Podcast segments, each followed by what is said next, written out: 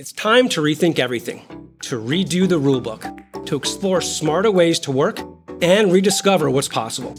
Time for a fresh take on how technology and creativity are changing the way work gets done. Welcome to the Big Rethink.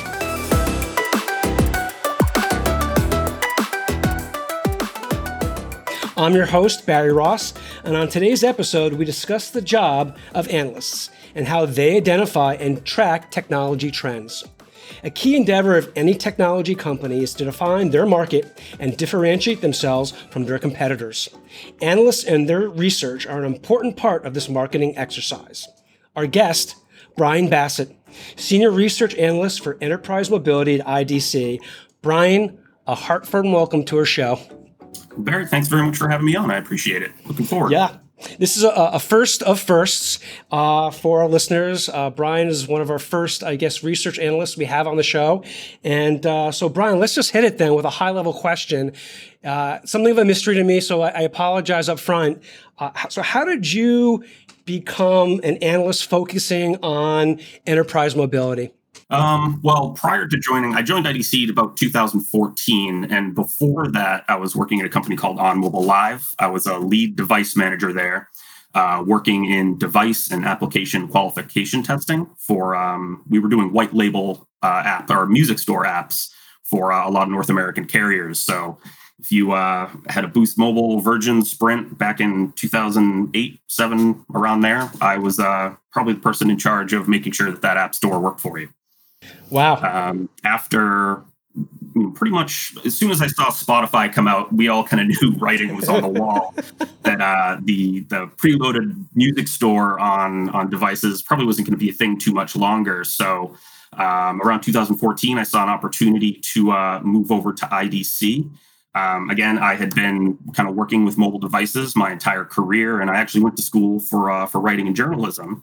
Wow! So uh, I saw an opportunity to kind of mix the two together, and you know, lo and behold, here we are. I had a lot of experience working with carriers. I knew a lot about uh, the devices. I, you know, basically watched BlackBerry disappear and Android kind of sweep across. You know, one day it was I had a desk full of Blackberries. The next day it was a desk full of Android devices. Holy cow! Uh, first generation iPhone user, first generation BYOD user. So um, you know, it, it, really kind of followed up with how mobility and at least the smartphone and tablet market uh, really has kind of moved into the enterprise. So you know, 2020, here I am. And I like the fact that you're able to use you know your background or education in writing and journalism i think that's kind of neat. Of course you know most people these days don't talk about what it's like to actually get a preload on a carrier device. Oh, yeah. so good luck with that if you remember the pain points right? Oh yeah. No it's uh, a lot of people kind of don't like that stuff anymore but you know it was it was it was a job. And again i i interned at the company in school and got hired right out of school and worked for them for eight or nine years or so. And now i am at idc in my sixth or seventh year now. So so well, that's great. Yeah, and, and, again, we're glad to have you. Uh, and so let's start then with you know if you're okay with it. You know, uh, I have a marketing background, and a lot of what I do is working with analysts, um, and of course, you know. Also, having a background in product management, you know, research is a huge part of that. Analysts is a huge part of the research that we use for product planning and development. And so, you know, this is an opportunity for me to actually kind of pick, uh, you know, someone's mind who's a lot smarter than I am. And so, ah, you're being too kind. I, uh, what are some of the key trends that you're tracking now? So, obviously, right now, uh, the, you know, the entire world is going through kind of a, a big change here in, a, in the post-COVID situation. Um, enterprise mobility for me, again, I, I, focus a lot on hardware deployments, so smartphones, tablets, rugged devices, all that type of stuff. And um, you know, on, a lot of the inquiry and concern we've been getting right now is, you know, either how what's this going to look like for the job market going forward? Uh, you know, suddenly everybody is a work-at-home worker right now. Right. Uh, big focus on mobilizing frontline workers who either, you know, they have to be out there working right now, or what's this going to look like, you know, second half of 2020 into 2021? Are these trends going to change? What's, you know, what's the future of the office going to be going forward? So, right. the uh, the role that mobility or mobile devices specifically are playing in enabling uh, these workflows during this, you know, arguably very, very trying time. You know, this is something nobody could actually have predicted. Nobody right. assumed we were going to, you know, 14% unemployment in the U.S. Uh, as of last month, and you know, everybody working from home. So it's it's been a real, you know, not to sound cavalier about it, but it's been a really interesting time to be an analyst. Um, getting a lot of questions on what does this mean for BYOD? What does this mean for corporate liable? You know on premises what's going to happen now for you know we're moving half of our workflows into the cloud um, you know what does this mean now? So definitely uh, what does work from home and post covid mean? And then also uh, a big big focus of mine is enabling the frontline worker. Um, you know we kind of count frontline workers as i guess you'd say people who are customer facing or out in the field. So field service retail workers hospital workers that sort of thing. Um, you know and now that we're out here you know, trying to figure out how to get this technology into their hands you know what does that actually mean and what types of applications or workflows are going to benefit most from mobile technology in the hands of these frontline workers? So a uh, lot going on but it's, it's very very interesting. It's amazing what six months will do three months will do to even like you know what i'd call staid or tried and true technology. I mean we've been talking about you know byod for for years, right? Mm-hmm. Or telemedicine, or you know, uh, remote learning, and you know, in the snap of a finger, essentially, these are now frontline topics. Uh, and you know this better than anyone. It's you know, it's interesting. The other day, you know, I actually saw and reviewed uh, product specifications spe- specifications for disinfecting LCD screens. Oh and, yeah, right. I mean, and who would have thought that that would have been? I mean, always important, but now, as you said, for frontline workers, mm-hmm. right? For nurses, hugely important now, right?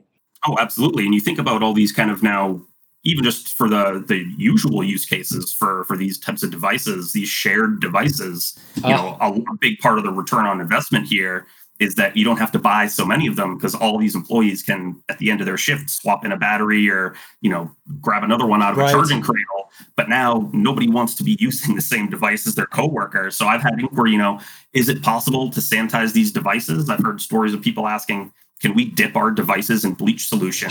I don't know. That's probably a good question wow, for the manufacturer right. not for me. But yeah there's it, there's a lot to consider now and i think it has implications for you know, I'm getting constantly asked, like, well, what does this mean for the device shipments? Is there a demand for devices? And I say, yes, on the one hand, you know, we, we do have to arm all these people now working from home or these new frontline work cases or workloads. But at the same time, how do you balance that against the demand in terms of are those jobs still there? Do right. We, you know, so it, it's a little bit of give and pull. And so it, things are still shaking out right now. And that's part of a big focus of my you know research is trying to find out where are we going to be in the next three to four months in terms of device demand and what types of workflows are are these workers you know benefiting from the most. And that's interesting because i i, I feel like i could never do an analyst job because what you just said you know what does the turnaround time or the market look like for a technology or trend in three to four months? It's just you know it it's a super short time. And maybe oh, yeah. because, you know what I'm saying? It's just like there's a certain discipline there mm-hmm. um, that I think an analyst has to have.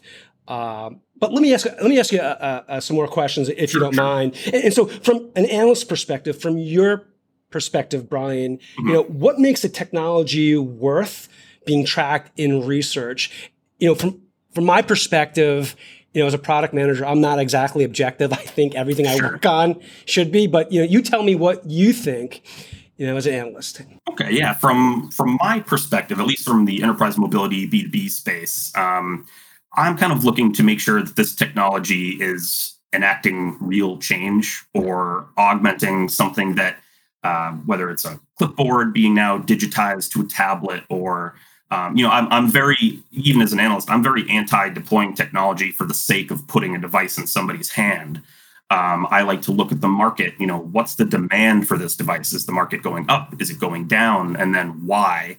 Uh, and you, again, you know, from product marketing perspective, obviously every company is going to want to believe that their technology is critical. Obviously, you know, everybody wants to have customers. Um, but from a tracking and trend perspective, you know, I, I listen to my clients, I listen to their customers, I look at what's going on in the news, and then yeah, it, that's part of the fun part of being an analyst is kind of looking ahead and seeing, okay, well, I know how it's worked in the past, and I have an idea of how it's going to work in the future. But what are those kind of real micro macro trends that are going to affect it? And again, a, a, big being COVID, not to keep hammering on it, but nobody sure. could have predicted that. So, uh, you know, it really kind of spun. You know, we work on kind of a quarterly, you know, workload here as an analyst, and then our forecasts are usually either biannual or annual and uh, we look at a four or five year period going forward. Well, right. Nobody, nobody's nobody cares right now what's happening five years. They want to know what does next month look like. What's what's the bottom line going to be for my company in the next you know six months? We really need to know because we have to start planning now. Budgets are coming up. IT budgets are being constrained. Uh, workforces are changing. It's so it's it's really interesting to me. But for how technology gets tracked, or what I think is important to, to track in terms of technology is how is that technology augmenting your business? Is it improving it? Is it slowing it down? Uh, where where do you have room for improvement? And uh, if I think that a certain deployment can can improve a workflow, I, I, certainly won't keep quiet about it to a customer. Right. So uh, really, I kind of look at what's the bottom line and how is this going to improve your business. Yeah, and it's so interesting because you know everyone's talking about you know the new normal when in fact it's really what the next normal is. And right. it, it, keeps going back to, you know, everything is on this kind of like, you know, expedited life cycle um, where, um, you know, everything is happening, you know, so quickly. Um, so let's ask a, a quick question then. Um, what is some of the pitfalls uh, when you misjudge a trend? Because that, you know, I've been on the front end of that where right it, it can cost you it, at every stage of a product lifecycle from beta right to you know lifecycle management from my perspective at least you know misjudging a trend can have a, a lot of negative effects as your career as an analyst or so I've been told. I've never been wrong, obviously. Um, no, but really, um, you know, the biggest thing there is credibility. Uh, at least from from my perspective, you know, as an analyst, you you try to build up a reputation as you know people look to you to be the expert in the room and um, you know they're looking for you for concrete information to make very important business decisions a lot of the time and if uh, you feed them false information or you're overzealous on a certain type of technology that i mean even as me as kind of a, a techie nerd it's hard to not right. get excited about new technology coming out. I you know i think it's the the bee's knees but uh, how does that equate to a business deployment? Is it really gonna you know deliver on all those promises and so if you can upset your clients, again, you lose credibility. Right. Um, lose people money if they uh, go all in on something and right. it turns out to flop. So really, you know, I I try to be as cautious as possible. When you know, when I first started IDC, somebody had told me that they keep a big cylinder of Morton salt on their desk to remind them, you know, to uh, not take, not to get too excited about every single thing a vendor tells them. Uh, obviously, they're going to try to oversell their product, but you have to remain grounded in, in existing technology and trends. Um, but really, I I, I kind of take the philosophy of uh, under promising and over delivering. Uh, when it comes to technology. So I, I like to be a little bit more conservative in my forecasting and, and predictions, but that is not the you know some analysts are, are very bullish on on technology and i i like to be a little bit more cautious make, make me a bit more of a boring analyst but uh, i I, like I said, I haven't. I don't think I've disappointed people too too much in recent years. So, yeah, uh, no worries, no worries. I don't think you're you're you're boring at all. So that's. I mean, what do I know? You know, I've been wrong in the past as well. But uh, you know, it's, it's also being to you. It's just you know, it seems like you have to be obviously you know, more objective, even if you are, uh, you know, a nerd. Mm-hmm. Uh, and I consider myself along those lines as well. If something comes out I think is super exciting, especially if a trend is, and I think we talked a little about this earlier, where, you know, if it's kind of a consumer, you know, uh, you know opportunity. And the one that jumps to mind with me and i'd be curious to know what you think is remember google glass? And i remember mm-hmm. when that first came out i was more on the consumer product side. I'm like this is going to be huge. Oh yeah, course, yeah, you know what i'm saying? Do you remember this? It's just like this is something that's really going to take off. It's like this wearable that solves all these problems from like you know multimedia you know capturing content and upload. But of course, you know, I wasn't considering about all the implications, like the privacy, right, considerations and stuff like that. And then, you know, you flash forward eight or nine years, and you know what we see now is, you know, maybe it didn't hit that mass market peak, but you know, there are success stories, use cases where frontline manufacturer workers are using it for.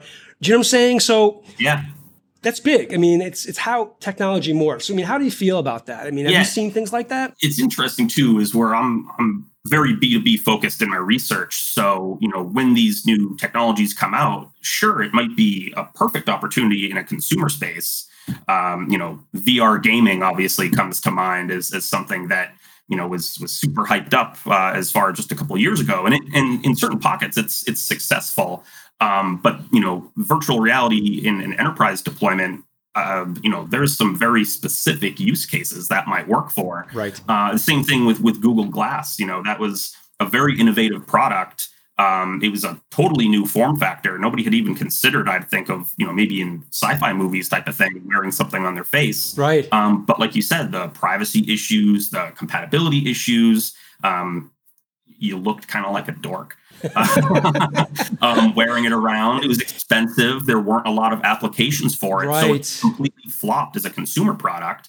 So um, expensive, again, right? Fast, I mean, yeah. Right. Fast forward to the enterprise where hands-free technology is uh, super important. It's one of the driving things in the frontline work is being able to enable these people who have to fix cars or airplanes, that sort of thing, um, you know, having hands-free technology is is super important now. So that's why Google Glass is seeing kind of a resurgence in the enterprise, but it probably won't, at least in the short term, carry over to uh, to a consumer side of things. So while the technology itself is super interesting, and uh, I, you know, I, I gush over it, uh, it probably isn't going to move a whole lot of units or, or change the way people work immediately. Right. So well, famous last words. We have to check in the next five years, and you know we probably oh, singing yeah. a, a, different tune. I'll be eating a lot of crow, right? Yeah. so, so this is a really good segue into the next question, um, and it gets back to you know Bryan Bassett as an analyst. So, what mm-hmm. are some of the red flags you look at in terms of evaluating a technology, and, and, and how does that research you know change based on either the industry application? So it's like a twofer. Sure, sure. Um, I guess in terms of well, red flags, I guess could be both positive and and negative. Mm. Um, I, I, guess one of the negatives I'd I'd call out immediately is if it's very um, either just simply product based or it's one very specific solution. Um, you know, I need a way to turn on a light from a mile away, and they make one specific app or device that allows you to do that. Right. It's very niche and you know incredibly I guess what you'd say impractical. It's not very flexible. It does one specific thing. Uh, that you know there might be a market for it, but um, mass appeal is definitely something you need to consider, especially in the enterprise. Positive though, you know, and this not trying to blow myself up or anything, but honestly, sometimes it, technology just makes sense to you. Like when you hear somebody who has a really good idea and say, "I've never considered that." Uh, that would be incredibly useful. And I base that off of the discussions, you know, the countless discussions I've had with other vendors in the space, um, customer pain points, things that hadn't been considered are there is a real problem in the market that nothing is addressing this right now. Um, and so that's kind of something that signals to me like, oh, well, that's actually going to be very important. Let me start digging down into this a right. lot more.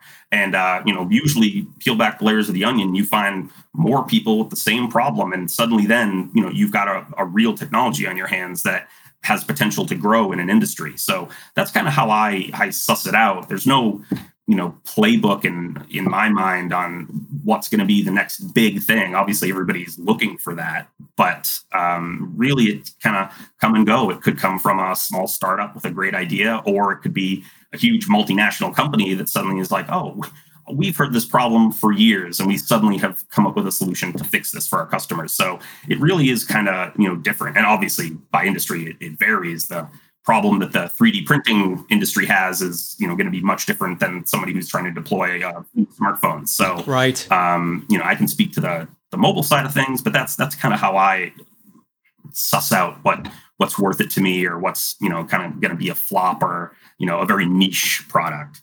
And I think it's great that, you know, when you talk about, you know, kind of a one trick pony application or service or whatever, as mm-hmm. opposed to addressing, you know, a customer's pain point.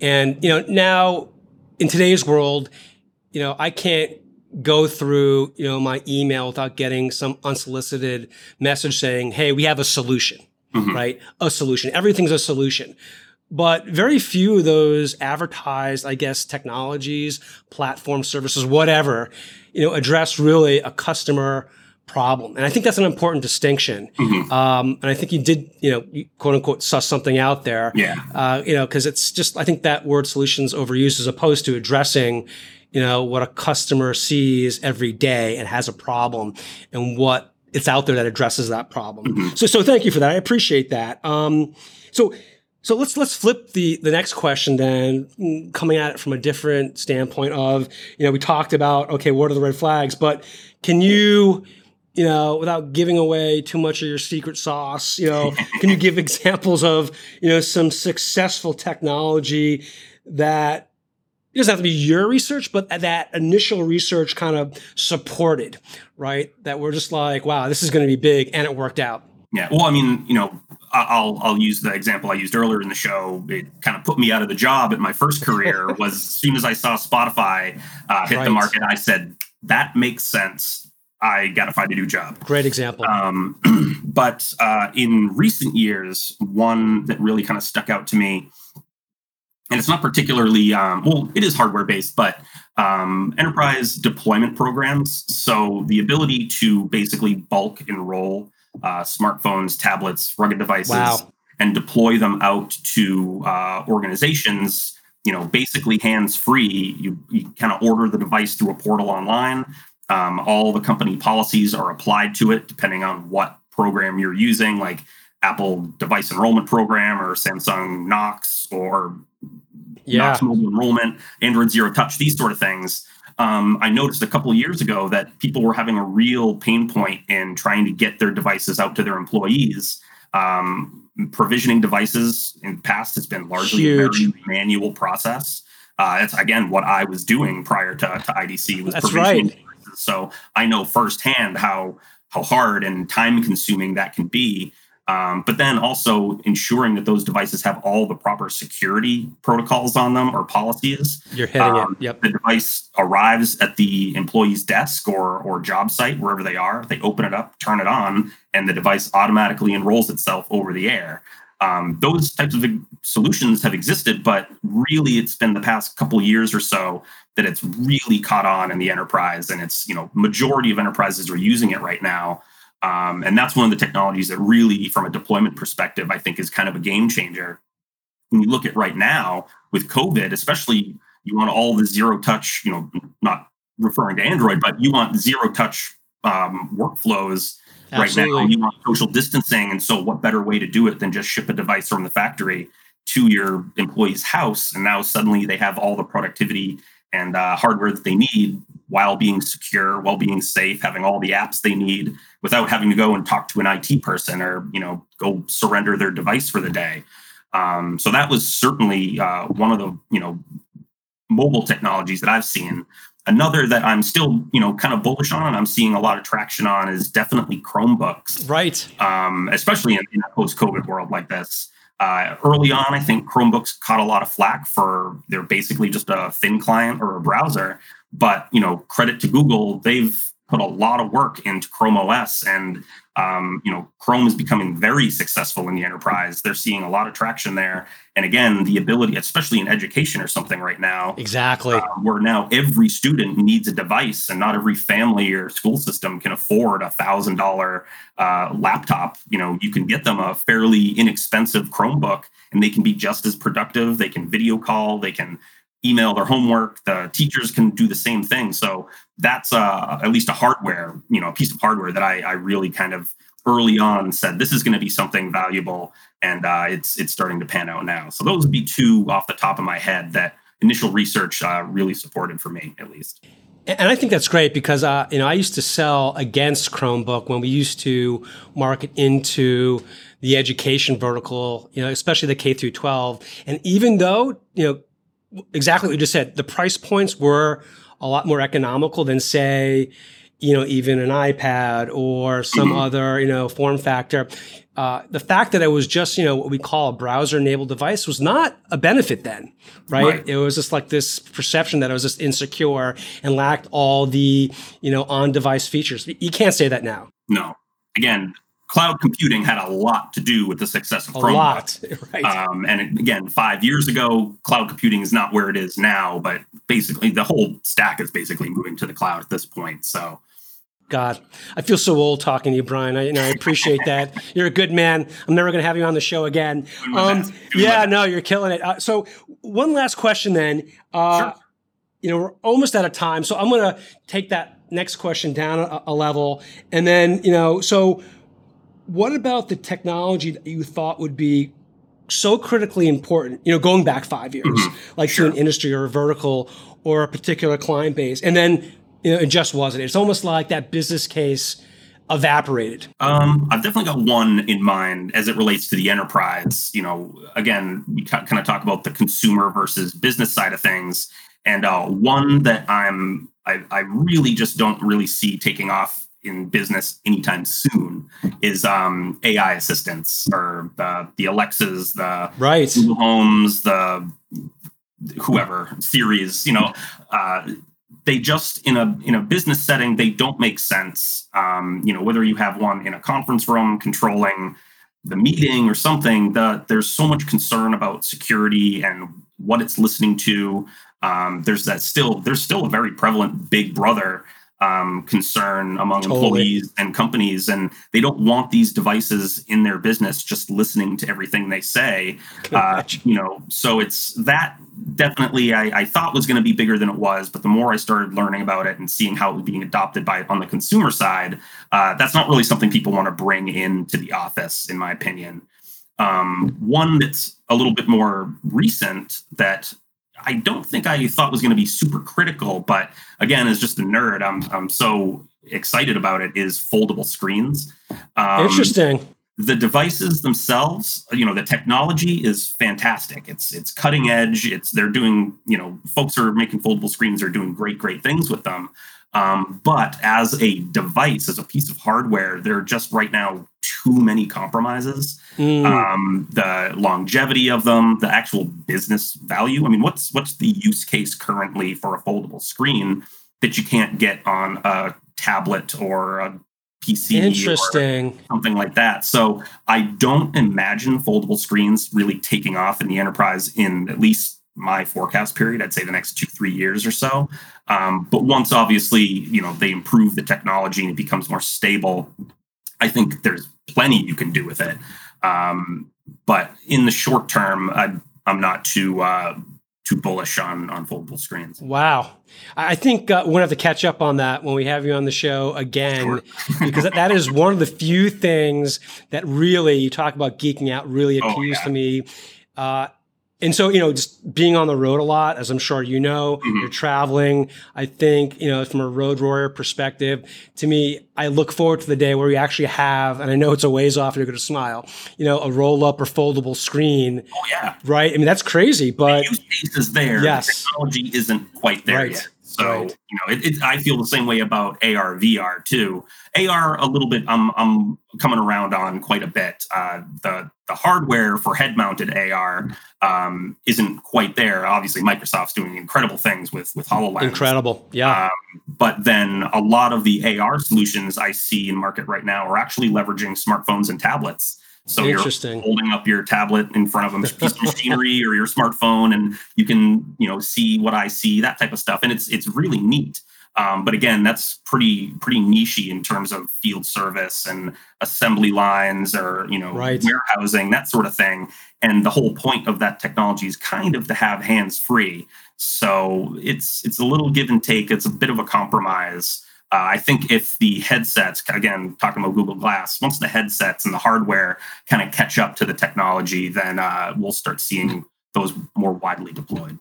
Yeah, I think it comes down to what you were saying before. I think the use case has to match the technology. Yes. So, so you know, we're I hate to say it, we're almost at the end of our time, Bryan. But one last question. Sure. Uh, and I'll know if you're lying to me. So, ready? Yes. Uh, what do you love most about your job? Um, well, I mean, obviously, I get to study a lot of the the nerdiest technology out there. I, I get to see it before other people see it um, you know, I basically am just surrounded by by my hobby essentially, which is, wow. is a lot of fun. Um, but really, one thing I, I like about it is like I kind of get to peek behind the curtain. Um, I get to talk to company after company after customer after after customer. I get to learn all of their strategies. I mean, obviously, AT and T and Verizon would never get together and strategize on how they're going to address the market, but I get to go and talk to folks at these companies discover what their strategies are and i get a, a, much bigger picture of how the industry as a whole is coming together which is just kind of nerdy and i, I like being able to uh, look ahead and you know just i guess the uh, the privileged information is is very fun at times um, you know, I will hear somebody say something in the back of my head, go, "Oh, well, that's that's already coming down the line. You're slow the market." But you know, so it's it's little things like that that are fun, and obviously travel. You know, this this job lets you travel quite a bit, or right. used to anyway. Let's hope that that changes going forward. But um, yeah, it really is just a fun job. If you if you like learning, if you like research, uh, if you like technology, it's it's a perfect job for somebody like like me right now. So, I think that's uh, that's great. I mean, clearly it's been a long trip uh, coming from, you know, QA preloading white label music apps oh, yeah. to. So that's you know to me I, I, love it. I think that's great. And uh, again, you know, hope to have you on the show again, Bryan. It's been wonderful having you. Thanks so much. Yeah, that was fun.